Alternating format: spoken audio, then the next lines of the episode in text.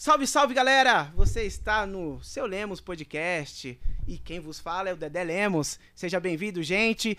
Bob Jonathan na contenção, Bob Jonathan na, nas técnicas. Salve, salve, Bob Jonathan!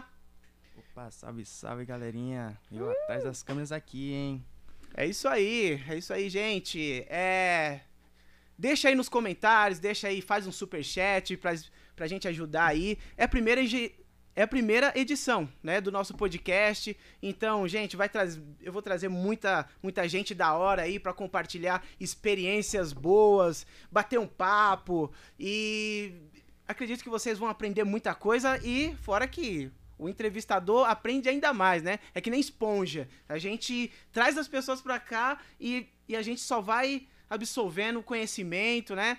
É, esse mundo de podcast aí tá muito legal, a gente aprende demais. Então, gente, deixa aí nos comentários, tá bom? Perguntas que o Bob Jonathan também vai ler. E também tem o nosso, o nosso canal de corte que vai estar tá na descrição do vídeo, o nosso Instagram, Seu Lemos Podcast.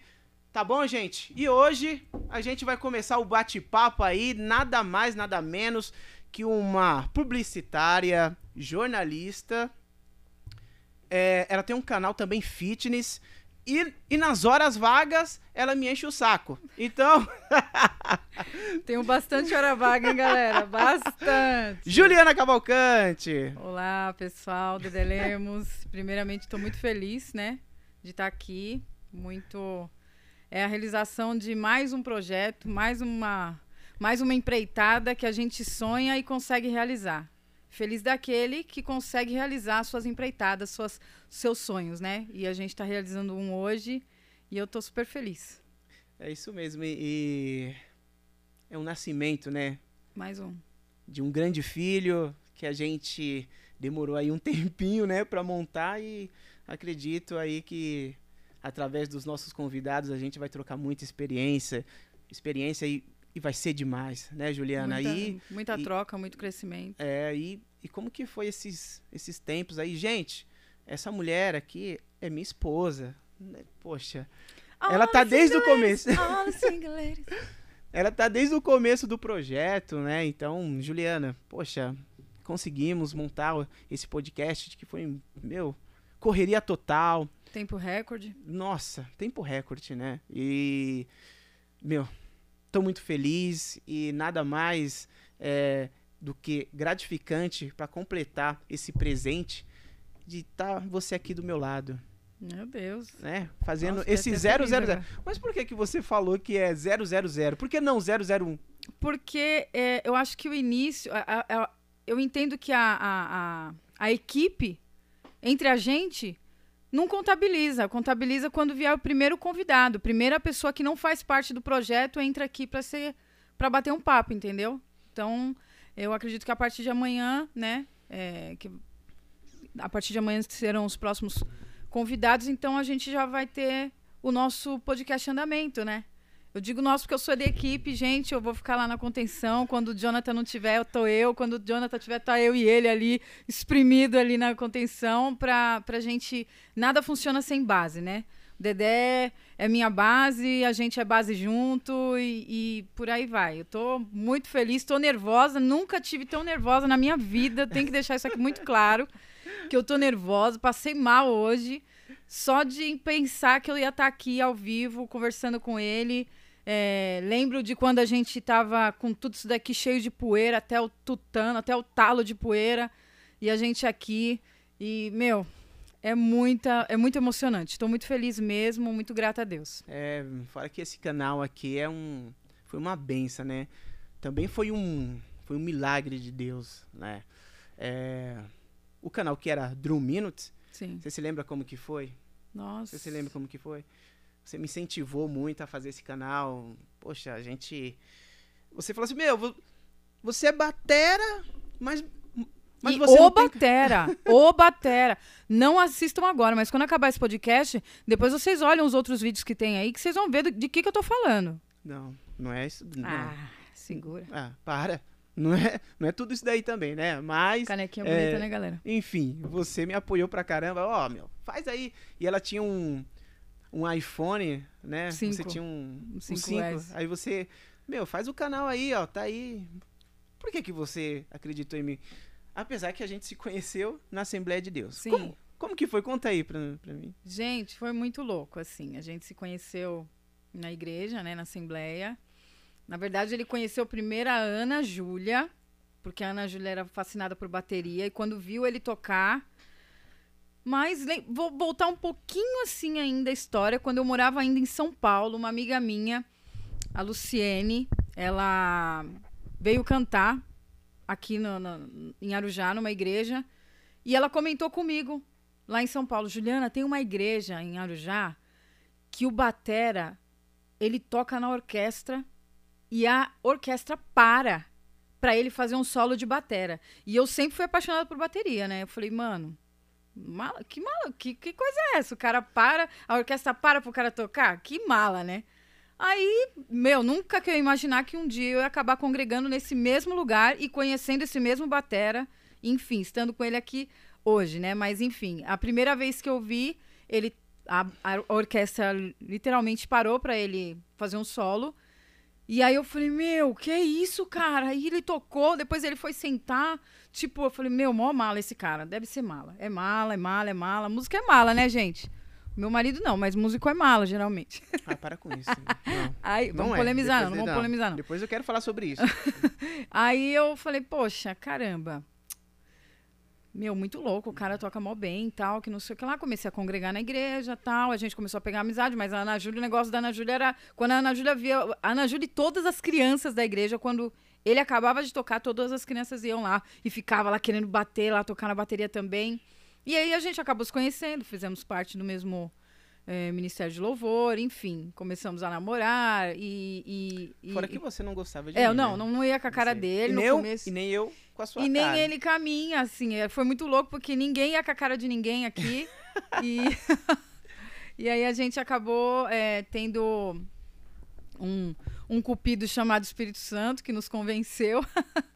E estamos juntos, é, um é, apoiando o outro, um sendo base do outro. E aí foi quando eu falei, meu, o cara que toca desse jeito, meu, tem um, um dom, um talento maravilhoso.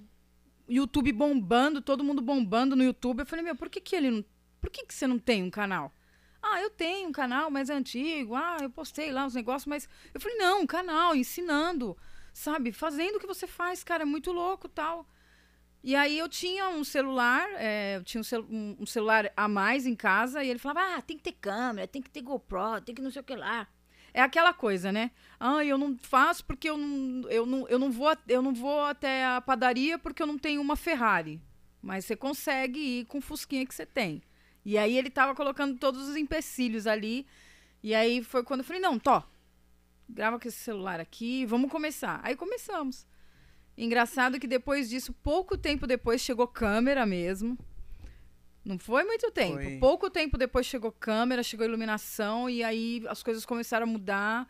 O conteúdo dele começou a ficar cada vez mais, mais de qualidade. É, um dos melhores tutoriais de, de bateria. Tem muitos tops aí, mas eu falo com propriedade porque eu, eu lembro do empenho que ele tinha aqui para gravar cada aula. É, ela era tipo três dias para gravar uma aula, mas ele tinha que estar tudo certo, tinha que estar tudo muito perfeito. Músico geralmente tem essa, né? De, tem que estar muito perfeito. E, e aí ele começou, né? Aí você começou com, a- com os tutoriais de bateria. Mas, mas é muito engraçado que você acreditava que eu tinha possibilidade, tinha de edição de vídeo, né? Fora que a gente teve que Aí, aprender. aí foi. Aí, aí eu falo pra vocês que começou a. Aí.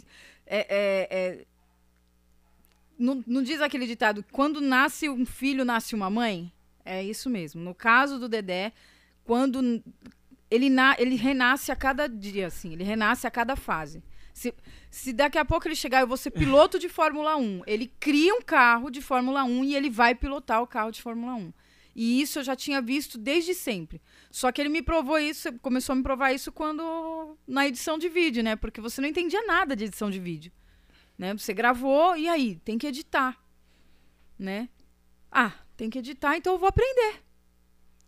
E aí ele começou a editar o vídeo. Aí, de- das edições de vídeo do canal, a gente montou uma produtora de vídeo, fez clipe. Pra vocês terem uma noção de tudo que ele pegava, todo o talento que ele tinha na mão, ele granjeava. Só que precisava mesmo desse desse empurrão, talvez, né? Precisava mesmo desse, ó, Tó, vai lá, você, você sabe, você, você consegue. E aí tudo isso foi eh, de até hoje, né?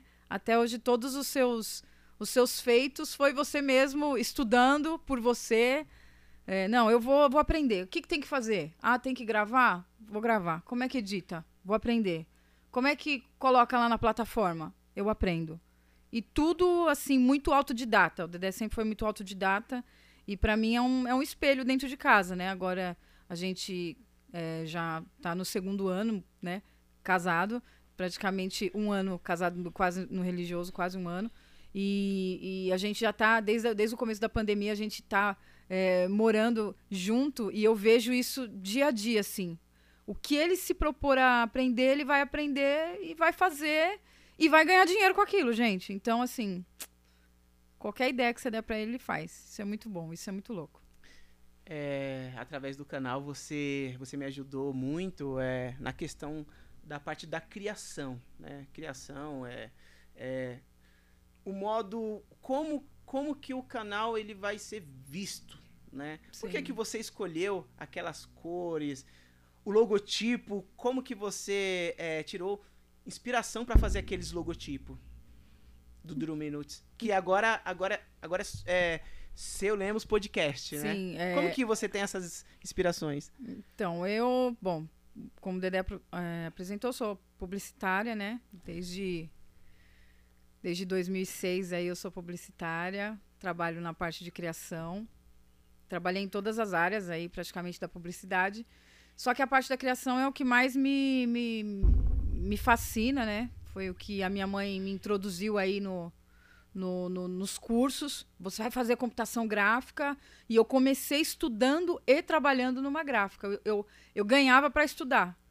Aí eu já, já trabalhava, já aprendi, já fazia por lá mesmo. E, e foi muito louco, assim. Eu sempre gostei da parte de layout, de gráfica. Trabalhei muitos anos com isso. E a gente uniu o útil ao agradável, né? O Dedé tinha alguns, tinha alguns conhecimentos e eu outros. Então isso foi, foi. Eu tinha conhecimentos diferentes do dele. Isso foi uma junção que deu muito certo. A cria- aí fomos começar a criar a sua identidade visual, né? A, identi a identidade visual do Drum, né?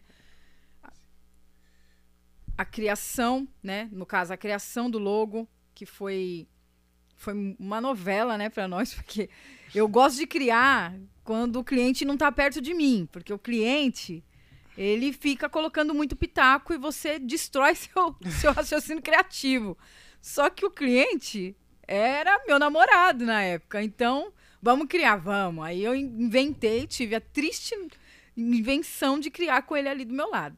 Mas enfim, foi muito maravilhoso, foi muito legal, porque o Dedé é um cara super acessível, super versátil e a gente chegou naquele, naquele logo do Drum, né? Que foi um estudo muito legal pra gente, foi bem, bem. Ele não sofreu mutações, ele sofreu poucas mutações, é, ele, ele, a base dele é a mesma praticamente, nunca mudou. As cores. As cores, porque eu, é, eu, eu, eu, eu quis mostrar o, literalmente poder para o povo preto, por isso que é, por isso que é marrom, por isso que é as cores nossa, nossa cor mesmo. Entendi. E, enfim, é, aquela, aquela ideia da mão, da- do, do drum, do relógio, enfim, tem toda uma, aquela história, né? Porque era o minuto do batera, é, a, a tradução era o minuto do tambor, minuto do batera, minuto da batera. Era primeiro fazer vídeos de um minuto, né? Aí depois a gente viu que não dava, só um minuto não dava. E, meu, foi, teve várias, vários momentos tops a gente viveu com o Drum Minutes, né? Várias histórias maravilhosas, assim. E você falou muito da sua mãe, você acabou de falar da sua mãe, né? E você contou pra mim né, sobre a história da sua mãe, que hoje você é publicitária por conta dela. Como que você foi parar nessa profissão? Então, a minha mãe, costureira, alagoana, é, não sabia, só sabia escrever o nome e sabia fazer conta pra ninguém roubar ela. Ela aprendeu a fazer conta pra ninguém roubar ela, literalmente. Que ela veio pra cá com 14, com 13 anos, 14, pra trabalhar numa empresa de costura. E ela falou: "Eu vou e vou levar toda a família. Me espera, que eu vou trabalhar e vou levar toda a família, vou pra cidade grande". E aí ela veio, né? Eunice Cavalcante Ferro, que depois virou Eunice Cavalcante Souza. E hum, ela começou a trabalhar nessa empresa, né, de, de costura. Começou ali fazendo as costuras na reta, que, era uma, que é uma máquina chamada reta. E aí depois ela foi migrando. É, pessoa analfabeta que não sabia nem ler e escrever mal, malemar, é, ler direito. Ela virou encarregada da empresa, encarregada da sessão. Ela coordenava mais de 200 mulheres.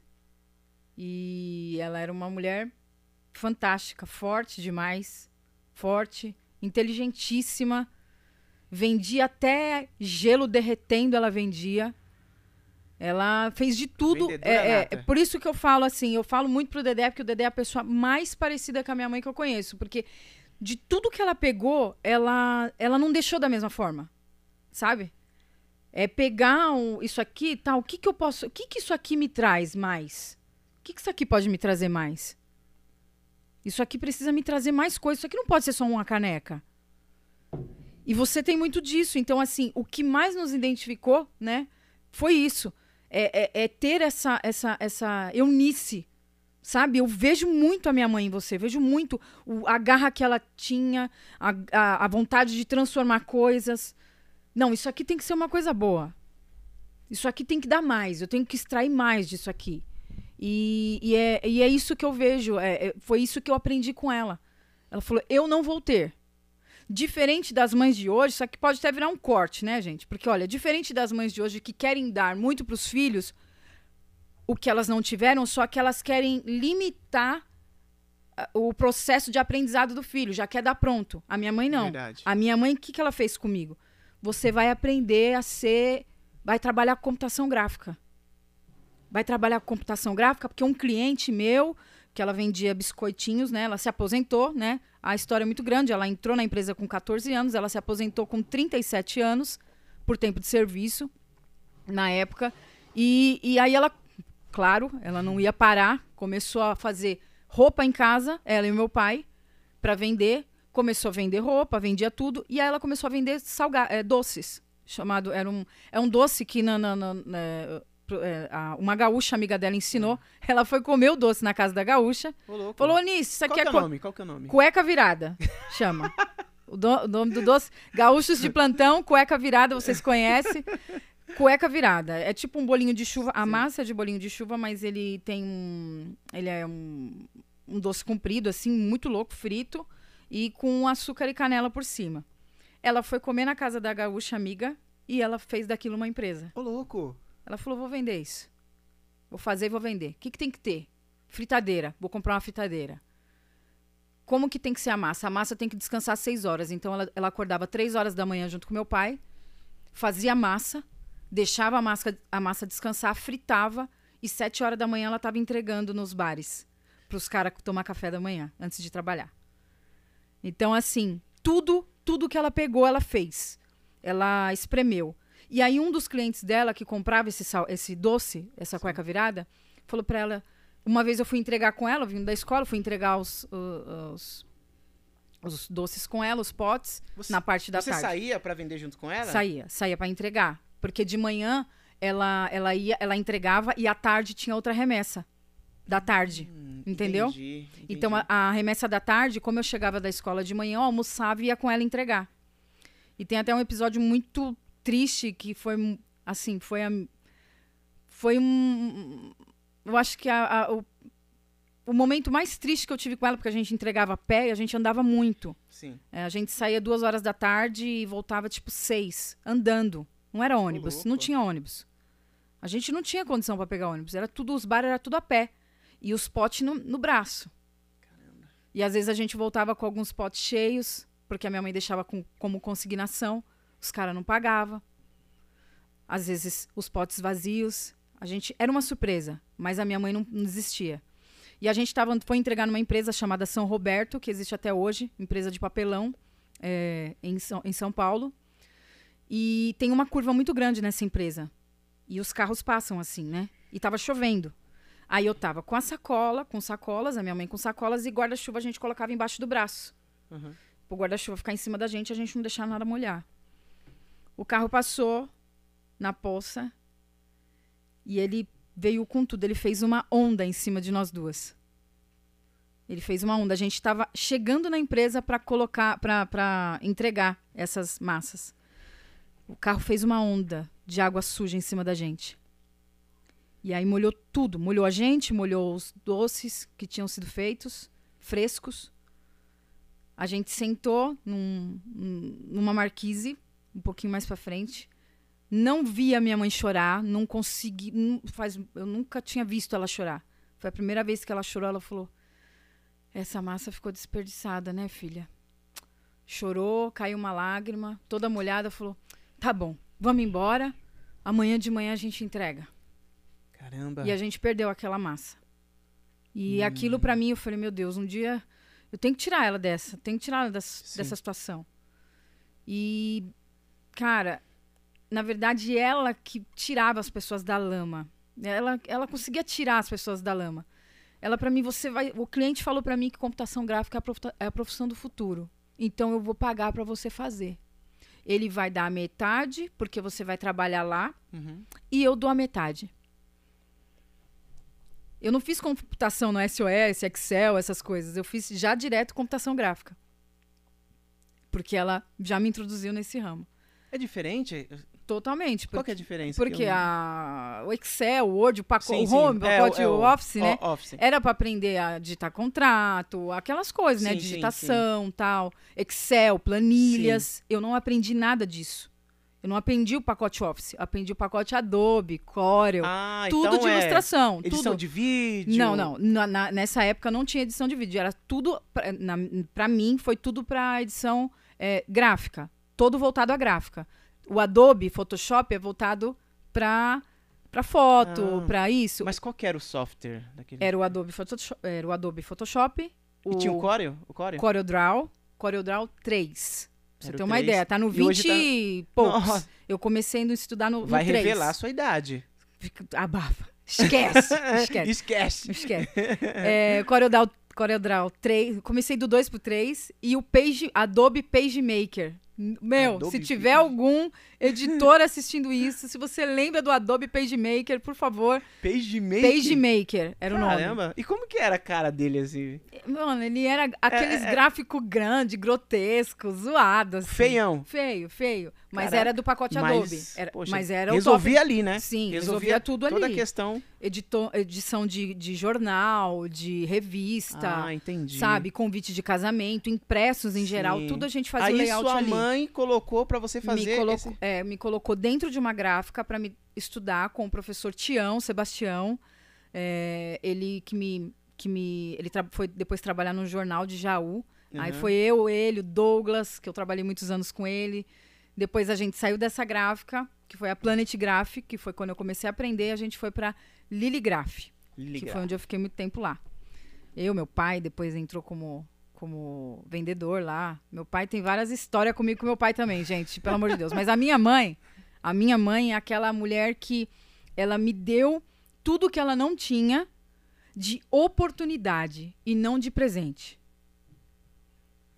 Foram poucos os presentes, mas eu acabei me tornando mais rica em conhecimento Ô, louco. do que em presente. Caramba. Ela suava muito pra me dar um Nike, pra me dar um Lecoq Sportif. Já tô revelando a idade, né? Lecoq Sportif. Ela, ela, ela suava pra me dar um agasalho. Não tinha camelô na minha época, né? Não tinha falsier. Não tinha aquelas. A, a, a, A, ré- a ré- réplica. Não tinha. Então ela, me, ela suava a camisa pra me dar um agasalho da Adidas. Caramba. Meu pai, meu pai falava pra mim: Ó, esse tênis aqui é pra durar, tá? É um Nike, foi caríssimo, é pra durar. Ele só vai tá, você só vai trocar se ele tiver em bom estado pra dar pra outra pessoa. Então foi aí que eu aprendi a, a, a ser A cuidar, muito cuidadosa das- com as minhas coisas. coisas. Meu pai falava: tênis branco tem que ser branco. Tênis preto não pode ficar sujo de cinza. Sua canela não pode ficar cinza. Ficar russa, Não né? pode ficar russa. Não pode. E tinha os neguinhos. né? Deixa eu abrir um parênteses. aí. Pode. Cara, quando eu jogava bola quando era pequeno, mano. Pequeno não. Fala pequeno, ah, ah, então foi ontem. Ah, então foi ontem. Não. Calma Não, aí, gente. calma aí. Calma aí, Quando segura. era novinho, né? Novinho. Cara, jogava bola no meio da rua, cara, e quebrava a perna e vai pra lá. A canela parecia, rapaz, era russa, cara. E tinha até os rachos, né? Meu Deus do céu. Tem até o racho aí. É, aqueles que tem aí, ó, canela, canela, coloca aí nos comentários aí também se vocês passaram por isso. Por isso. Principalmente neguinho assim, cara. Vixe, meu. Não passava creme. Gente, não tinha creme. Não passava porque não tinha. Não. Era água. Molhava a mão e passava na, na, na perna. É verdade, né? Não tinha creme. Não ti- É mesmo. Eu ganhei Lembrando creme bem- de aniversário quando eu fiz perto de 12 anos de idade. Eu ganhei um creme de aniversário. Depois aí eu comecei a usar, eu falei que eu vi que era legal, aí eu comecei a pedir pra minha mãe comprar, né? Porque. Na verdade, em casa tinha. Sim. Mas, mas- tinha, tinha. Mas e pra gente passar é uma Não, luta, cara. não. A minha mãe, Isso era coisa de adulto. olha essa perna aí, rapaz. Passa creme nessas pernas aí, nesses braços aí. Meu, saía na, na rua valendo. Valendo, boa. cinzão. Sem, meu, cinzão. Valendão, cara, cinzão. Era Mas- tendência, gente, da época, vocês que não entendem. É, mas a sua mãe. A minha mãe, tipo, ela era aquela pessoa que ela, ela, ela me encheu de oportunidades. Nossa. ela me encheu de oportunidades. Eu vejo, é, é, é, trazendo para a nossa realidade de hoje, eu vejo muitas mães e pais que tiram as oportunidades e trocam por presentes. Tô te dando a oportunidade de fazer inglês na melhor escola. Vai e faz. E me traz resultado. É isso. Na minha, na minha opinião, criança tem que ter- ser criança? Criança tem que brincar? Tem. Eu brinquei muito. Eu, eu corri muito, o bairro inteiro. Não tinha esse perigo que tem hoje. Eu corri o bairro, eu brinquei na lama, comi tijolo, comi trevo de quatro folhas, chupei melzinho daquela florzinha vermelha. Eu É, fiz de é, tudo, tudo que vocês imaginarem. Só que eu tive oportunidade. O ensino era público, mas era um pouco melhor. Sim, Era mais assistido pelo governo. exato. Então, assim, eu tive uma oportunidade, só que eu tinha que trazer resultado. Eu era criança, tinha direitos de criança, mas eu tinha que trazer resultado. Então, assim, hoje, as pessoas não precisam trazer, as crianças não precisam trazer resultado. Quebrou seu iPhone, filho? Toma outro, toma o 12 Pro Max. Ah, filho, você não cuidou do seu tênis de 700 reais, você chutou o chão, chutou a parede, chutou a bola. Ai, toma outro de 1.200. Não, isso não é oportunidade. Isso é tirar a oportunidade daquela pessoa crescer. Crescer. Hoje eu sei viver com pouco e sei viver com muito. Se tiver, glória a Deus. Se não tiver, nós vamos viver nessa, nessa mesma pegada. E glória a Deus também, entendeu? Aham. Então, assim, a minha mãe me ensinou muito e meu pai me ensinou muito, porque eles não tinham condição de pagar um colégio particular. Não tinha essa condição de ter, de dar esse estudo. Mas quando ela teve a oportunidade de fazer uma permuta com o cliente dela, pô, vou enfiar minha filha. Ou se eu pagar metade, você paga metade? Pô, a minha filha tem que aprender computação. Não sabia nem ler. Mas a minha filha tem que aprender. Não é a minha filha ah, eu nunca tive uma Ferrari, vou dar uma Ferrari para minha filha. Não! Eu vou dar um curso de computação gráfica para minha filha, que eu tenho certeza que ela vai ser alguma coisa. Porque conhecimento ninguém rouba. Ninguém, o ladrão não consegue roubar. iPhone 12. Todo mundo rouba, velho. Isso aí rouba. Então, assim, o que eu tive, é, a oportunidade que eu tive de crescimento, a oportunidade que eu tive de, de, de conhecer, foi por causa dela, foi por causa deles, por causa dos meus pais. Sabe? É, era, era muita. Era muito. Vai lá, filha. Você vai conseguir. A gente não tem condição de pagar a facul, né? Que aí chegou na época da faculdade. Mas, meu, você tá trabalhando, diminui o dinheiro que você dá em casa, que eu também ajudava no aluguel, e, e, e começa a pagar a faculdade. Sabe? A gente se sacrifica, mas você ganha. E a gente ganha. Verdade. Uma pessoa inteligente, uma pessoa cheia de conhecimento, a família ganha, a casa ganha. Sabe? Então, assim, eles, não, eles eram muito antigos, não tiveram casa própria, nunca tiveram carro. Meus pais nunca tiveram carro. A gente nunca teve carro. Nunca foram aqueles pais que, pô, vou, vou, vou vir para Arujá logo, vamos construir, vamos, vamos. Sempre teve esse terreno aqui, mas nunca teve essa. essa... Queria morar na Vila Maria, porque estava perto dos amigos. Tinha essa outra mentalidade, mas a mentalidade de me fazer crescer em conhecimento nunca foi apagada. Então, tudo que eu fiz foi por causa deles. Eu consegui chegar por causa deles, né? Mas é. Agora, falando dessa nova geração, o que, que você acha que, que mudou na criação? E você tem uma filha, né? O que, que você acha que, que mudou na criação de hoje?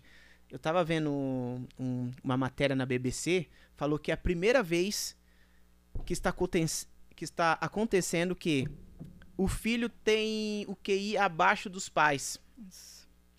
Não de que o, a, aquela geração.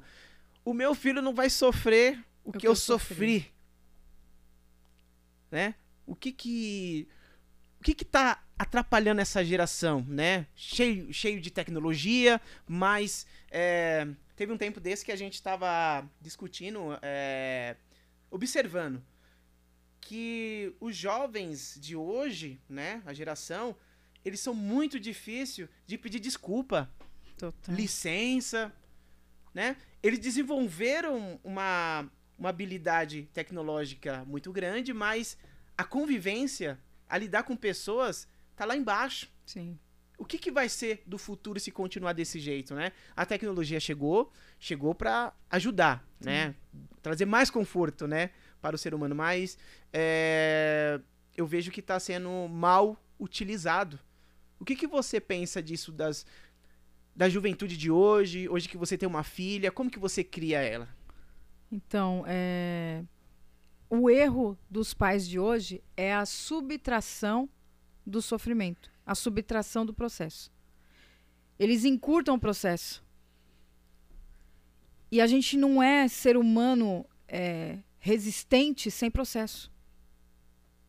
Se a gente não consegue passar pelo processo, se a gente não tem maturidade e não cria uma resistência, como que a gente vai ser quando adulto? Se a gente não consegue levar um não, de um pai. Ô oh, pai, mas eu, eu quero esse. Eu vou ficar deprimido se eu não tiver o 12 Pro Max. Mano, você vai ficar deprimido sim, velho. Ah, isso é uma depressão. Ai, que é isso, meu? Você tem que saber lidar com as dificuldades que a vida vai proporcionar. Isso é do crescimento do ser humano. E essa subtração de, de, de, de, de crescimento, essa subtração de, de, de. Essa subtração de crescimento de, de, do processo na criação de um filho, ela está trazendo é, pessoas muito vazias. É.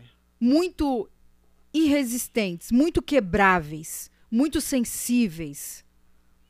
Eu não estou falando que a gente tem que ser rocha Apesar que, se a gente for falar de Bíblia, a gente tem que ser rocha sim. Porque a Bíblia mesmo nos diz que o nosso Pai, nosso Criador, Jesus Cristo, fala: no mundo você vai ter aflição, mas tem bom ânimo, porque eu venci o mundo, você também vence. Verdade. Então ele não desejou mar de rosa e não desejou que você fosse inquebrável. Nem falou que você seria inquebrável. Então, a dificuldade, então, pro... os problemas fazem faz parte, parte do, crescimento. do, crescimento. Faz parte do crescimento. Assim, um. assim como um adolescente que quando ele, ele passa na fase, é, quando ele chega na fase da puberdade, ele fica feio. Todo adolescente fica feio. É espinha, é aqueles dentes meio separado. Aí você vê o adolescente de aparelho, é aquele cabelo meio de, mal definido porque é uma fase de crescimento. É o braço que é muito grande, é o pé que é 45 e ele é. Sabe, é estranho. Você tá falando do Bob Jonathan? Não. Te amo, te amo, Bob. Aí você tá falando de mim, né, velho? Ah, aí lasca. Bom, vamos aproveitar. Vamos ler os, os comentários, Bob Jonathan? Bora! Quem que tá por aí, gente? gente? Que legal. Tem comentários aí? Pra primeira live, né? Nossa. Será que tem pessoas aí? Tem gente aí, galera? Eita! Ana Júlia aqui tá na torcida, hum. mandando um oi pra mamãe e pro tio Dedé. Minha filha maravilhosa. Te amo. Olá, Ana Júlia. Te amo, Ana Júlia. Tanderinha. Jordi aqui na torcida também. Aumenta o volume aí, Jonathan. Só sucesso aí. Quem? O salve, salve, Júnior. E aí, Júnior. Jordi só na torcida aqui, hein? Quem mais tá por aí, Jonathan? Tem os comentários? Mig Master. Ah, o Mig Master tá Mig por aí. Master Master! tá aqui. Grande Tá Mig. Master. Mig Master, tamo junto, Mig Master. Te amo, viu, cara? Você e a sua família. É nóis. Alberto tá aqui também. Também tá por aí, Albertão? Tá, o Diego JS Oficial, fala Dedé. O Pastor Leandro! Ah, o pastor Leandrinho também tá por aí. Pastor Lê! Ô, pastor Lê. A Pastor Lê. Michele também tá por aqui. Michele. Pastor Lê tem muita, tem muita, tem muita culpa nesse negócio aqui, viu, pastor? Tem muita culpa nesse processo aqui, nesse, nesse, nesse sonho aqui que tá acontecendo. Porque há quatro meses atrás, é, você informalmente falou pra gente, é, antes de uma live na segunda vertical, a propósito, daqui a pouco a gente vai ter. é, mas antes da, da, da, da- da live, a gente tá, tinha aquele bate-papo antes de entrar. E o pastor Leandro falou: Meu, a vibe de vocês é meio que podcast, né? Aí a gente captou bem na hora, né? Só que a gente não, vamos ser sincerão, quem captou foi você. Dedé Lemos já captou e falou: Meu, podcast? Aí foi, quatro meses atrás, né? Isso foi em abril. é, o pastor Leandro estava falando sobre graça na, na segunda vertical. E ele falou sobre isso. É, ele falou sobre isso com a gente. E daí o Dedé já começou a idealizar né, na mente. E aí começou a materializar, né? Quando a gente foi, começou a correr atrás das coisas. E, pastor Leandro, a gente te ama. E muito obrigada mesmo por essa é, ter falado isso e a gente chegar onde a gente está chegando agora, que é também é culpa sua aí. Um beijo É. pra você, um beijo pra pastora Suzana, pro Vinícius e pro Arthur. É, a gente tava conversando sobre, sobre a família, falando muito dos, da sua mãe, né? E, e ontem foi dia dos pais, né? Quem foi seu pai pra você? cara? O que, que ele te ajudou? Porque você sempre fala dele, né? Quem é ele? Quem, quem é o seu Eduardo, né? Benedito Eduardo de Souza, vulgo Edu com dois Ds, É um negrãozão gigante, velho. 1,86m, de muita melanina, como ele falava. Ele é- não era pra chamar ele de, de negão, era pra chamar ele de afrodescendente. tá? Ah, é? Ele já Nojento, era bem- Nojento, nojento, nojento. Metrosexual, super vaidoso, fazia unha toda semana, barba e fazia, co- cortava o cabelo toda semana e ele tinha um gel. Ele era careca, mas ele passava um gel de cabelo que ele tinha que ter. Se acabasse o gel, ele ficava louco em casa, mas ele era careca, mas ele passava o gel na careca.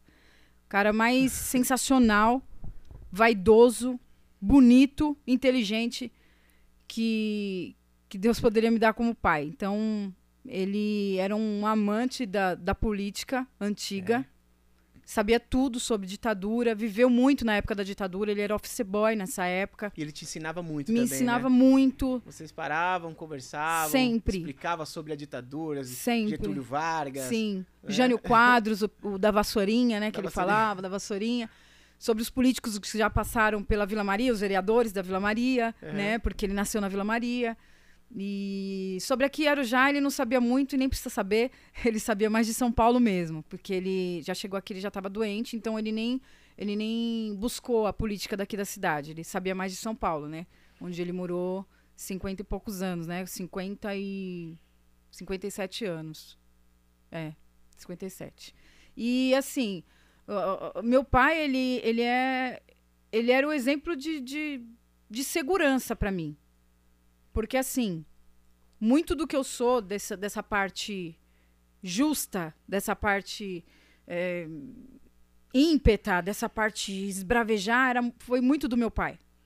Porque, como eu disse, é, a minha mãe era o outro lado da moeda. Minha mãe era parecida com você. Paz, sossego, calmaria. Meu pai era o furacão. Eu herdei o furacão dele, né? Tipo, a vaidade, o, o furacão, era tudo dele, assim. Essa vontade de, de, de chegar e impor e se impor no lugar. Ele falava, você já nasceu com não, você tem essa cor aqui. Você tem esse cabelo, tá bom? Então você já nasceu com não. Então você tem que chegar e você tem que se impor. Aí Ele, ele dava conselhos que eu não daria hoje pra minha filha. Se te der um soco, você dá dois. Não apanha, você tem que bater. Ele falava Se chegar mim. em casa, apanha. Se chegar em casa, você apanhou, você Apanhou, vai. Você O pau apanha. comeu lá É, fora, Você. aqui dentro. Tanto de é que eu quebrei o nariz de um amigo, Orlando. Orlando, um dia você vai assistir esse vídeo, eu quebrei seu nariz já, Você tá faz brincando? 30 e poucos anos atrás. Por quê? Porque ele pegou um. pe- Ele, pe- ele enfiou a mão no saco de salgadinho que eu tava na mão, no intervalo da escola, no Só recreio. isso? Ah, sem pedir permissão? Eu tô aqui com o pacote, ele vai, pas- toca a mão. Orlando, você fez isso, você apanhou por causa disso, cara. Eu só, só virei. Quando eu virei, pau, no nariz dele desceu melado. Aí foi os dois pra diretoria. Aí chamaram meu pai. Porque meu pai que trabalhava mais perto. Meu pai trabalhava na Vila Maria, minha mãe trabalhava longe. Então já tinham contato do meu pai. Chamaram meu pai na escola. Você tá brincando? O que, que aconteceu? O que, que aconteceu? Entra meu pai, eu morrendo de medo, mano. Morrendo de medo. E eu, putz, agora vai. Não, mas agora você acabou com apanhou? Você apanhou? Oxi, meu pai saiu batendo nas minhas costas. Você bateu, né? Então, E a sua Não, mãe na apoiava? na A sua mãe apoiava esse... a minha Essa- mãe não, minha mãe ficava do louca. pai, é- Você tem que ser é da paz, né? menininha. É, minha mãe era da paz. Princesinha, né? Princesinha, Tem que nem- que nem é, você vo- acha que eu é. sou. A Juliana é uma Eu princesinha. sou princesinha. Eu vim Uma até de princesinha. rosa em homenagem a isso. Eu sou princesinha. Muito, muito. E aí, tipo, meu, na hora, na, na frente da diretora, a Alice, uma, uma japonesinha desse tamanho assim, a diretora, ela bateu no Orlando, quebrou o nariz. Quebrou o nariz dele. Tem que ficar suspensa. Meu pai, é. Tá vendo, Juliana? Tá vendo? Na frente da diretora foi aquilo. Quando a gente saiu, ele bateu nas minhas costas. É isso mesmo. Próxima vez você bate de novo. Pra eles nunca mais mexer com você. Porque eu não tinha irmão. Sou filha Hum, única. filha única. Então, assim, quando meu pai não estava perto, ele já queria montar uma pessoa de autodefesa. Ele não queria montar uma menininha que saía correndo e chamava os primos. Uhum. Ele já queria que eu resolvesse ali mesmo, entendeu? Então eu Entendi. acabei resolvendo com o Orlando. Orlando, desculpa. Um dia a gente se tromba aí e espero que seu nariz esteja bom. Ei, Juliana, é muito engraçado que quando eu era também na escola, cara, mas eu era assim, eu gostava de brigar, mano.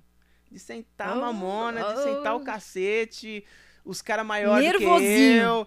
Baixinho bravo, meu. Bravo, todo baixinho é bravo. Baixinho bravo, chegava junto dos caras e tinha vezes que, eu, que o cara não queria brigar e eu ia lá, sabe? Eu, eu mexia com ele, aí eu fazia assim, ó, com medo. Meu Deus. Pra encorajá-lo, né? Pra Sim, ele, sim. meu, pra ele levantar. Isso dentro da escola, gente. Ó, só vou contar dentro da escola, mas fora a gente quebrava o pau também. Gente Enfim. Chegava lá, quando ele levantava pra me bater, mano, aí eu já saía dando porrada, Trocando, trocando, trocando. Eu não era de brigar, mas assim, quando vi. Cara, é, é é, as pessoas sabiam que demais, se fizesse alguma coisa comigo, eu ia acabar, tipo. Explodindo. É, explodindo. Então, eu quase. Eu, eu nunca briguei. Eu só quebrei o nariz do Orlando mesmo. Nossa, porque é, é- briga de mulher é feio demais. Não, não, não. Gruda Eu no nunca briguei. cabelo e sai Na puxando- verdade, então, então na cabeça. mas a ideia do meu pai era me defender contra meninos que não respeitavam. Meu pai não pregava, vai brigar com as meninas. Se olhou feio pra você, vai brigar. Não, nunca briguei com meninas na escola, nunca tive treta. Pelo contrário, eu era bundona, pra falar a verdade, com as meninas, porque eu era amiga de todo mundo. Hum, Eu sempre fui amiga de todo mundo. Todo mu- Eu era amiga dos, das rival, da rival. Eu era amiga da, da, da turma A e da turma B. Eu era amiga de todo mundo.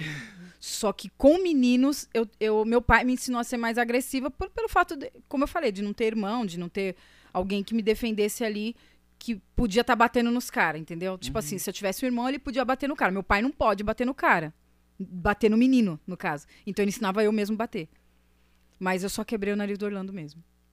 Ah, só isso, né? Só isso, foi tudo, tá tudo certo. Juliana, é, os seus pais são falecidos, né? Sim. E como que foi essa... Quando você mudou de cidade, veio pra cá e, e você foi cuidar de um... Explica pra gente, pra, mim, né? Como, como, que, como que isso aconteceu.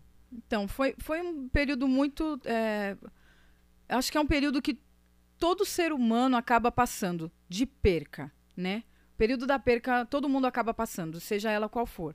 Eu tive três percas é, muito importantes na vida. Três percas importantes. Primeiro, né, é, é, a primeira perca foi é, é, é, a família, né? Porque eu tinha uma família lá em São Paulo. Perdi a família, vim pra cá, perdi minha mãe. Um ano e meio depois, perdi meu pai. Então, assim, é, eu lembro que uma duas semanas antes de, de, de, de- disso acontecer, duas semanas antes de eu saber que minha mãe caiu no quintal, é, eu tava conversando com os amigos onde eu morava, em São Paulo. E um amigo, a gente estava numa sala, todo mundo conversando, e um amigo diretamente para mim, a gente viu na televisão que alguém tinha morrido, a mãe de alguém tinha morrido. E esse meu amigo, o Felipinho, falou assim para mim: Nossa, Juliana, embaçado perder a mãe, né, mano? Só eu e ele assim, a todo mundo conversando na sala. E só eu e ele assim, duas semanas antes do acidente da minha mãe. É, mano, deve ser embaçado perder a mãe, né, velho? Eu, nossa, eu não sei nem. Meu, nem fala isso, cara. Nossa. Se eu perder minha mãe, eu morro, velho. Não, não tem lógica, não tem lógica, não tem lógica. Porque a minha mãe era o alicerce da casa. Uhum. A minha mãe, meu pai já tava com câncer em fase terminal. Aqui em Arujá. Então, assim, a minha mãe era, o- era o alicerce. A minha mãe era a, a, a base, não só da minha, da minha família, da nossa, mas da família inteira Uhum. das outras irmãs, sabe? De sobrinhos. A minha, minha mãe era aquela mulher que sustentava. Tinha sempre palavras muito sábias, conselhos muito sábios. Então, eles ligavam para falar com ela, para contar o que estava acontecendo com eles. Amigos, muitos amigos fiéis, leais a minha mãe tinha. Tanto é que quando ela veio para cá, foi um chororô em São Paulo. Porque muitas amigas perderam a Eunice como amiga. Porque ela veio para cá. Era muito querida, né? É muito. Então, assim, quando eu, quando eu fiquei sabendo da queda, quando eu estava fazendo a matrícula da, da, da Ana Júlia, na escolinha que ela ia estudar, em São Paulo, e aí eu estava na fila para fazer a matrícula, meu telefone toca. Escrito pai. Falei, meu pai não me liga. Aconteceu alguma coisa. Por quê? Porque meu pai tinha um, um câncer em fase terminal e ele não conseguia nem pegar no telefone. Eu não sei- Você lembra do braço dele? Não, né? Já tinha tirado, né? Já tinha tirado. Então aí ele tinha um câncer, ele não conseguia pegar, ele sofria de muita dor. Então nada que ele pegasse, tudo doía. Jamais que ele ia pegar um telefone para ligar para mim. Já me deu uma dor no coração porque eu falei, meu pai não me liga, aconteceu alguma coisa. Aí quando eu atendeu, aí eu, pai? Aí ele, corre para o já porque sua mãe caiu no quintal. Eu falei, meu Deus. Deve ter taca detergente no chão para lavar o chão, deve ter escorregado, quebrou, quebrou o fêmur. Vou ficar lá para cuidar dela. Eu achei que era isso. Mas quando eu cheguei aqui, a história era outra. Quando eu cheguei aqui, eu fiquei sabendo que ela tinha tido um AVC, um derrame. Caiu, já caiu, né, urinando, fazendo necessidades, espumando pela boca, aí veio o socorro, a ambulância, levou. E aí ela teve mais quatro AVCs e faleceu.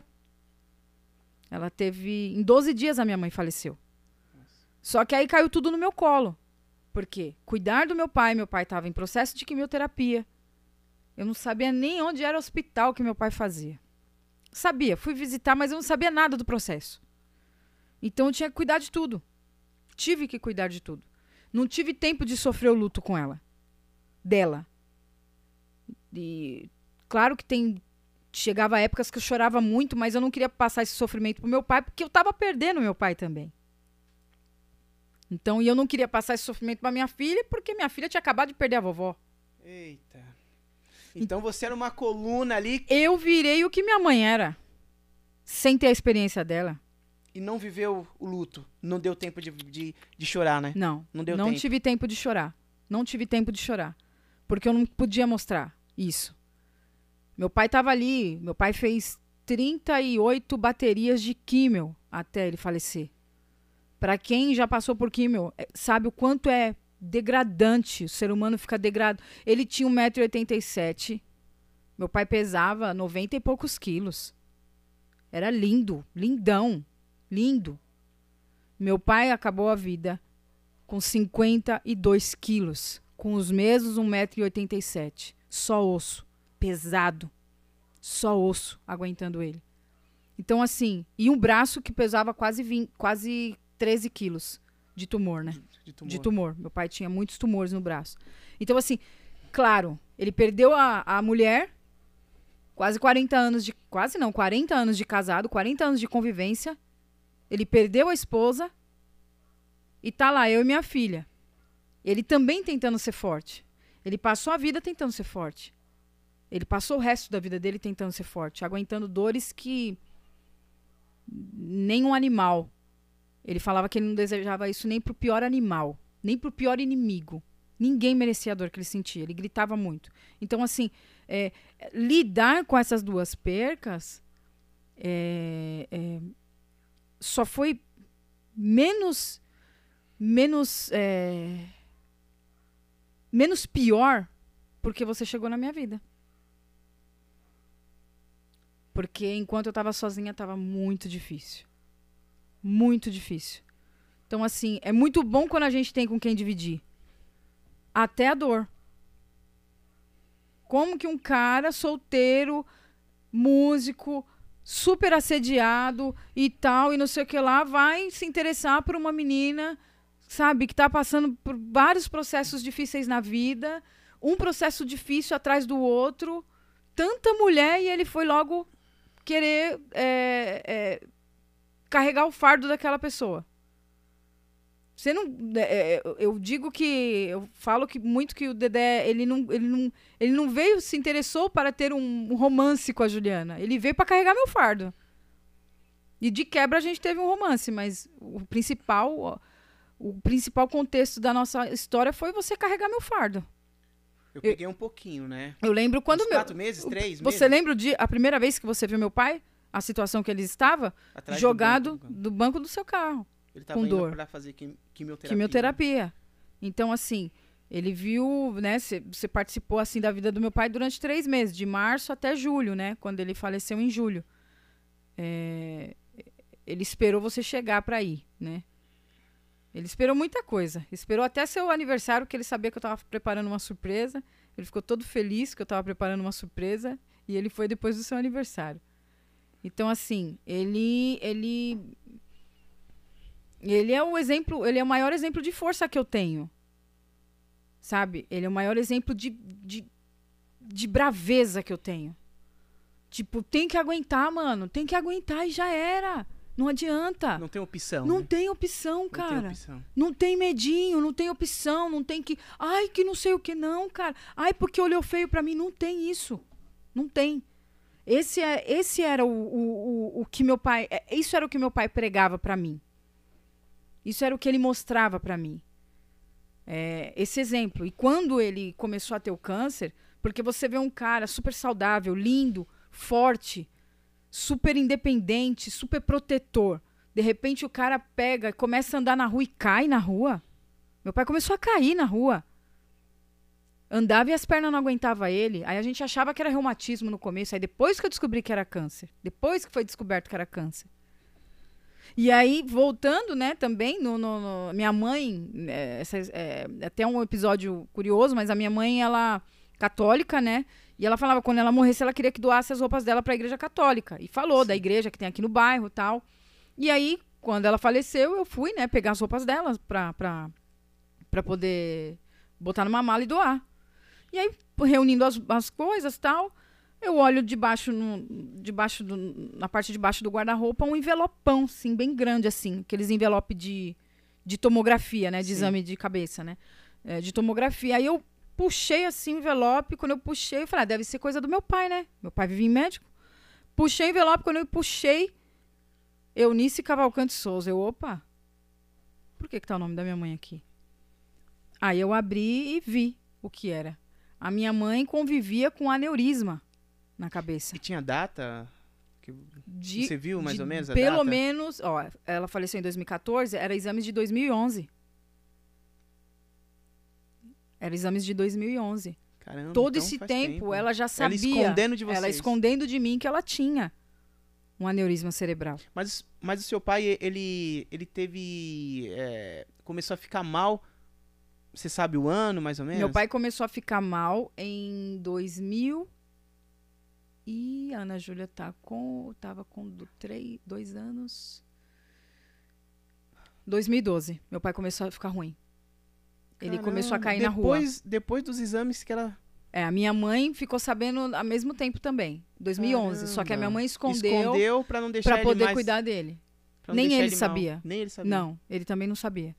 Então, assim, ninguém da família, ninguém da nossa família sabia que a minha mãe tinha esse problema. E ela ia para São Paulo e ela ia me visitar e falava assim: "Ah, eu tô passando aqui no médico que eu vou no pulmonologista porque eu vou pegar minha bombinha de que ela usava bombinha de asma". Sim. Mas não era bombinha. Ela passava com o médico é, neuro, né? E, enfim. é, então, assim, eu tive muitos exemplos de força. E, e eu não podia ser uma pessoa fraca. Eles não podiam ter tido uma pessoa fraca. Eu não podia ser menos do que isso. Eu ainda sou muito pouco do que era pra eles ter. Eles queriam. Eu tenho certeza que. Eles teriam orgulho de mim hoje? Sim. Meu pai, principalmente, porque, pai, eu sei mexer na panela de pressão, não tenho mais medo dela. Mas ainda também não tenho medo de algumas abelhas. Mas outras eu tenho. É, mas assim, é, eu, eu, não, eu, não, eu não poderia ser diferente. Eles não criaram uma Juliana pra ser diferente. Eles não me criaram com medo do que o outro não vai me aceitar. Dane-se se não me aceitar. Vai ter que me engolir. Nós vamos conviver junto. Já trabalhei com patrão racista. Patrão que, que, que, que nitidamente era racista, tinha nojo do meu cabelo, por exemplo. E como que você lidava com isso? Olha, eu sempre fui aquela pessoa de. Até o ponto que você não falar diretamente, não me ofender diretamente, eu vou ficar quieta. Eu vou segurar. Mas se me ofender, eu vou ter que rebater. É, então, assim, Você sempre usou o cabelo afro? não, bem- não, não? não, me aceitava no começo, quando eu era pequena, porque a minha mãe não era sabia difícil, cuidar, né? não tinha creme. Não tinha não creme. tinha creme, não tinha nada. Então não- é, era difícil. Minha mãe com cabelo é, liso. Minha mãe tinha um cabelo liso, né? Meu pai é, é afrodescendente. Meu pai que era afrodescendente. Então, o cabelo é, crespo era do meu pai, o cabelo liso da minha mãe. Quando eu é, é, nasci, nasci com o cabelo enroladinho. Então, assim, o que que acontece? A minha mãe não sabia cuidar. Era só grampo, grampo em cima de grampo, muito grampo, para não sair os fiapinhos, ou prender aquele preso. Por isso que um monte de nega, as negas tudo tem o olho puxado, não é, não é, não é lifting, Tanto não é puxar, plástica, não, é, é, Tanto puxar. é de tanto puxar o cabelo. Então, assim, era aquilo, cara, era sempre aquilo. E aí eu falei, meu, quando eu tiver dinheiro eu vou alisar. Porque liso é mais fácil, as minas com cabelo liso, é tudo fácil. Eu vou alisar, vou alisar, vou alisar. E aquela coisa de não, de não aceitação. Porque não tinha um mercado que tivesse atenção com esse cabelo. Então, o que que acontece? A gente alisava o cabelo. Minha mãe me ajudava, eu alisei, alisei muito tempo, até um dia eu falar, não aguento mais. Lavei o cabelo e deixei ele secar sozinho. Aí meu cabelo ficou desse tamanho. Eu levei mais elogio na rua do que com o cabelo liso. Eu falei, nunca Olha mais eu, só. nunca mais eu faço chapinha, e nunca mais eu Ah, fiz. fora que, assim, você recebeu vários elogios, né? Mas, assim, sempre tem aquele... Tem. Eu tive muitas tem uma galera críticas, que, muitas. né? Fala assim, ah, cabelo feio, Sim. cabelo duro. Sim, sim. né? Cabelo ruim. Ruim. O que, que é cabelo bom? É, o cabelo, que que é seu cabelo é ruim. Então, assim, até no nosso linguajar, teve isso durante muito Sim. tempo. Cabelo ruim, sabe? A Até- coisa ficou preta. É, denegriu, Denegriu. lista negra, Lista negra. e tudo. Esse linguajar racista, ele é cultural, Uhum. né? Tem que ser trabalhado na mente para as pessoas tirarem. Só que, assim, na minha visão, a minha, a- meu pai, ele me criou para dar certo, independente da minha cor. Além, Juliana, você nasceu com essa cor. Você já tem muito não. Você nasceu com esse cabelo. As pessoas não aceitam isso. Então, por favor, dê certo.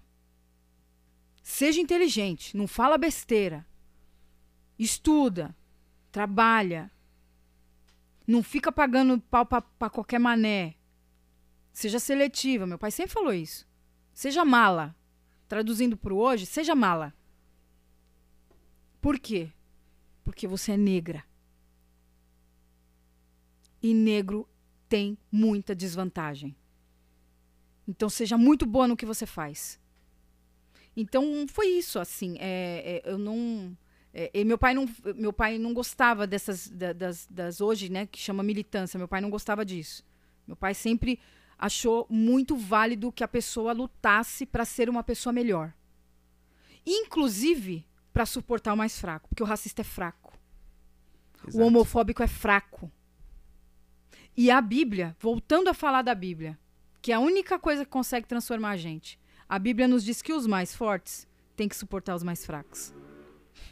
Você sabe por que, que você nasceu preto? Você sabe por que, que eu nasci preta? Porque a gente nasceu mais forte para suportar o racista que é fraco. Exato. Ele é fraco. O racista, ele, ele não consegue, o racista, o preconceituoso em geral, ele atinge você porque ele tem prazer na sua dor. Exato. Isso é coisa fraca, é coisa de gente fraco. Então, para mim, é, é, é, movimentos, eu admiro, admiro demais, respeito demais todos os movimentos. Todos. Todos, literalmente, LGBTQIA+, movimento pra, pra, contra o racismo, movimento, todos, seja, todos. Eu, eu respeito demais. Só que o maior movimento que o ser humano pode fazer, o maior protesto que o ser humano pode fazer na vida, é ele ser uma pessoa melhor para suportar o mais fraco. É ele suportar. E é ele mostrar que o fraco é fraco. E mostrar Jesus no seu ato. Então, assim, meu pai não era crente, minha mãe também não, mas eles sempre me, fala, me falavam muito de Deus. Sabe? Muito de Deus. Então, assim, seja uma pessoa melhor. Seja uma pessoa mais forte.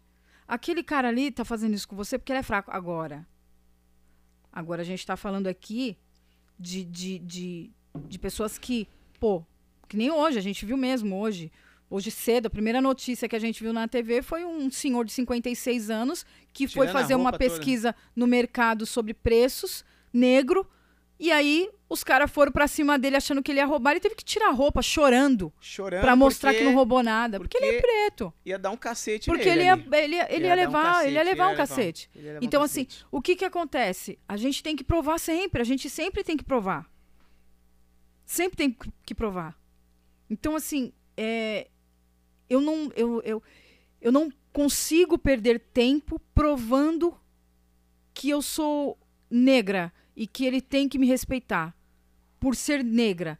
Eu consigo perder tempo fortalecendo o meu espírito, fortalecendo a minha mente para me suportar aquele que é fraco. Exato. Ele é fraco. Simples assim. Até esse senhor. Ele podia ir pra cima, ele podia bater. Ele mostrou que ele era mais forte. Eu, na minha opinião, vejo que aquilo foi um, um ato de força. Porque a gente tem que ser resistente e forte. Mano, eu vou tirar aqui a roupa, cara. Eu vou ficar pelado aqui pra mostrar que eu não roubei nada. Tá? É minha roupa que você quer, eu vou tirar. Eu não tenho nada. Isso pra mim é um ato de resistência e força. Agora não adianta você querer colocar na cabeça do racista, do preconceituoso, a história. Na minha opinião, não adianta você colocar a história. Ele não vai engolir a história, porque na cabeça dele ele é racista. Ele tá pouco se lixando pra nossa história. A nossa história a gente tem que valorizar. Nós temos que valorizar a nossa história. Mas quando a gente sai pra rua, é outro, é outro negócio. A gente tem que ser forte e suportar o mais fraco. Essa é a minha. é- é- eu digo, isso, é, isso foi parte da minha criação. E a minha criação eu não nego, porque eu fui criada por um herói e uma heroína. Um herói preto e uma heroína analfabeta e E nordestina. nordestina. Eu fui criado por dois heróis. E essa história eu não posso apagar. Jamais. Jamais. O que eles fizeram, o trampo que eles deram pra me criar, jamais. Nenhum movimento, mas nenhum movimento consegue me seduzir e me tirar dessa história que Edu- Benedito Eduardo de Souza e Eunice Cavalcante Souza construíram. Não tem como. Essa base não tem como sair de mim. E eu vivi, tô vivendo aí há quase 40 anos nessa mesma história, baseada nessa mesma história e claro, tendo o Senhor dos Senhores, o Senhor dos Exércitos pelejando contra nós, é, a favor da gente, pelejando. Você é de qual É. religião, Juliana? Eu sou cristã, Cristã? Por que você pronunciou aí, né, a passagem bíblica, né? O que que significa pra você Jesus? Quando foi a sua conversão, assim? A minha conversão foi em 2002. Pastor Edson Rebustini, Igreja Bíblica da Paz. Todo mundo fala que vai por um, pela dor ou pelo amor, né, para a igreja. Eu fui pela curiosidade. Hum.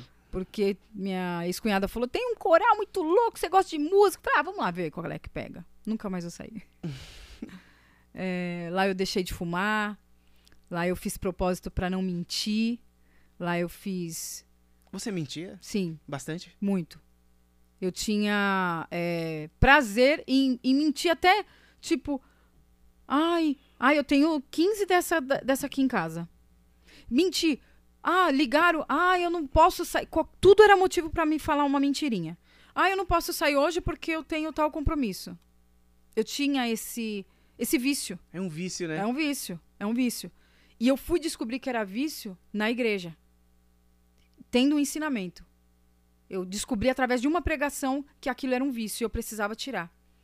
E aí foi quando eu entendi que a vida era muito melhor com Jesus Cristo. Foi quando eu entendi que a vida era melhor é, ouvindo a palavra e tentando praticar aquilo que eu lia na Bíblia. Sabe, eu tentava, eu lia, eu aprendia no domingo e tentava praticar na semana. Tipo, bem didático mesmo. O que, que eu aprendi hoje? E eu tô voltando a, a ter essas mesmas práticas hoje, graças a Deus por isso. Porque a prática do começo é aquela prática que você sempre tem que ter. Meu, ouvi uma pregação, eu vou pôr em prática agora. Antigamente. Aí a gente, quando vira crente velho, a gente ouve a pregação e esquece. Ah, o pastor pregou muito, hein? Leandrão arregaçou na pregação. E não vai usar nada na semana. E hoje, graças a Deus, a gente tem voltado a essas raízes, porque é essas que nos mudam, né? Então, assim, vários vícios, né? Além do, do tabagismo, bebida, enfim. E Você é- chegou a, a usar droga? Que tipo de droga? Maconha, É. é, Só Cheguei. maconha? só. E aí, tipo, é, e, e- e o tabaco, né? Que é a droga legalizada, Sim, no caso, né? sim. E o álcool, né? Bebida também. Bebida. né? Então, assim, meu, saía com meus pais pra beber. A gente derrubava uma caixa de cerveja fácil. É. Oxi. E quem te ensinou a beber, Juliana? Não Foi- foram foi- meus pais. Não foi? Não, não foram E meus como que pais. eles descobriram? Tanto é quando- que quando eu tomei o primeiro gole, assim, de, de bebida, assim, foi um champanhe, numa virada de ano, acho que eu tinha uns 13 anos, 12 anos. Meu pai ficou muito nervoso, falou que não queria. Aí uma tia minha falou, meu, mas você faz, você quer mostrar o quê? É óbvio que você... Só É um que eu não... espelho, é, um né? É um espelho. espelho, e é. aí, tipo, aí foi aceitando, né? Eu fui ficando maior, a gente... Eu trazia a caixinha de cerveja e nós bebíamos junto em casa. Era esse negócio. Então, assim... Uhum. Mas é, eu, eu fui. Quando eu tive encontro com- com Cristo, eu queria me limpar de tudo que me trazia aqueles vícios. Eu, é, tudo que me deixava mal, né? Eu sempre falava, né? Depois eu dei aula para adolescentes aí na, na, na igreja. Eu falava que o Espírito Santo ele é, uma, uma- é o semáforo. O semáforo é o verde, é o siga, você tá certo. O amarelo, toma cuidado, que você tá entrando num, num ambiente perigoso. E o vermelho é para, não faz. Então, toda, toda vez que acendia aquela luz vermelha ou amarela, eu já ficava em alerta. Então, eu tinha que eliminar. Eu fui por eliminação, fui parando com as coisas por eliminação. É, primeiro, fui tentando li- limpar o externo, o que é errado. Eu fui tentando limpar o externo e depois eu fui pro interno. Tive um trabalho maior, porque quando a gente entra no evangelho, quando a gente começa a limpar por dentro, para fora transparece, né? Mas eu fui meio pelo contrário por causa da religiosidade da época. Hoje a gente vê uma igreja num formato diferente. Ela está interessada em você por dentro. Depois você começa a ser limpo das- do, do exterior. Então, assim, foi onde eu me encontrei. Me encontrei com Jesus, que para que lugar que eu vou se só ele tem palavra de vida eterna? Vou para onde? Vou para lugar que lugar? Para onde? Só ele que tem palavra de vida eterna. Então, foi foi esse Jesus maravilhoso aí que que mudou e muda todo dia a minha vida. Todo dia ele me constrói, porque meus pais foram embora, minha base de conselho foi embora. Uhum.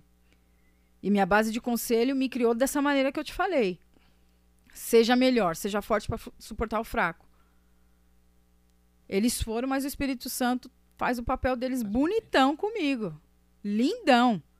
E o Espírito Santo é tão lindo, Deus é tão lindo que trouxe o Dedé, que faz o papel da Eunice ainda e do Edu ainda de quebra, porque ele mistura ali, tem uma hora que baixa um Edu, baixa uma Eunice ali, que mistura os dois e eu já fico, sabe, saciada de saudade, saciada da presença deles na minha vida. Então é isso.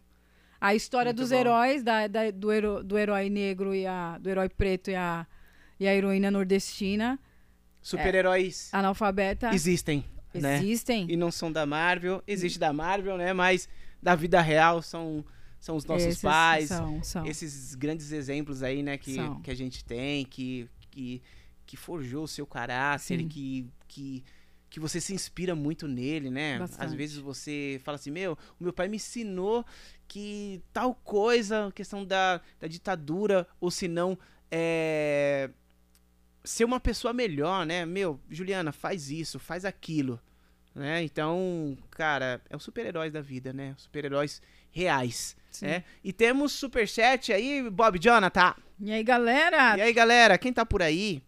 Tem gente aí. Lê aí pra falando. gente, Bob Gente, Jonathan, tem- superchat. Ah, lê aí, Joe. Aqui tá Tamires Ariane. Tamires! galera. e aí, Tami? Top demais esse podcast. Que Deus abençoe cada vez mais. Nossa, Tami, um beijo, um beijo pra Beijo, você, Tami. Clemilda. Jordi mandou superchat pra nós. De quanto? De 10 e outro de 5. E veio uma mensagem junto, hein? Ó, que veio ele- mensagem? Chama o site Calvacante da Rota. E o delegado da Cunha. Pra cima deles. Pra cima delegado. deles. Delegado, ligado, ó. dá um ligue aqui no seu Lemos, hein? Valoriza nós aí. Logo, logo. Cimeia de Oliveira, Porto. Cimeia maravilhosa. Daqui a pouco é a Cimeia. gente, hein? Uma noite boa, abençoado. Maravilhosa. Gente, é. é... Maria Luísa tá com a gente também. Ah, Maria! Ô, Maria, Maria queridinha. Saudades. Ô, Saudade, Maria. Mar. Bom, Juliana, chegando no final, né, do nosso podcast, do nosso 000, É né? isso. Gente, é, também vai estar no, no Spotify, é, essa entrevista, esse, esse bate-papo, esse podcast, vai estar no Superchat, não, Superchat não, é, é, Spotify, Deezer, Yes. é, Google Podcast, vai estar tudo lá e vocês podem conferir também, né? Então, Juliana, muito obrigado. Eu quero que você deixe uma frase, uma frase. ahn, qual pergunta que eu deveria ter feito pra você que eu não fiz? Nossa. Gente, aí você me pegou, hein? Sabe por quê? Caramba. No final, vai ter, digamos assim, você falar, ó, você deveria ter me perguntado tal coisa. Então, beleza. Então, vai ficar pro próximo Ah! E já vai começar com ele. E já vai começar com essa pergunta. Ah, o que, que eu espero dos próximos tempos? O que, que eu espero desse tempo que a gente está vivendo? Eu acho que seria essa. O que, que eu espero dessa, dessa, nova, dessa nova realidade que a gente está vivendo? Essa é a pergunta, né? Então tá bom. Pode deixar aqui no próximo, vai estar anotado. E Juliana, muito obrigado Eu que pelo agradeço. 000, né? Mais um é, feito que a gente tá aí, mais um bebê nasceu das- dos nossos empreendimentos, dos nossos aquilo que a gente sempre fez, né? Através do Facebook e agora no YouTube com o seu Lemos Podcast. Muito obrigado. A Juliana, você também vai estar nas, nas técnicas, Sim, me ajudando, me auxiliando. E tem muita coisa aí para vir dos próximos podcasts. E graças a Deus vai dar tudo certo. Já deu. Espero que todo mundo tenha gostado, gente. Como o Dedé mesmo fala, é, eu ponho o pé e Deus vem com o chão depois. Exatamente. Bob Jonathan, muito obrigado. Gente, mais um.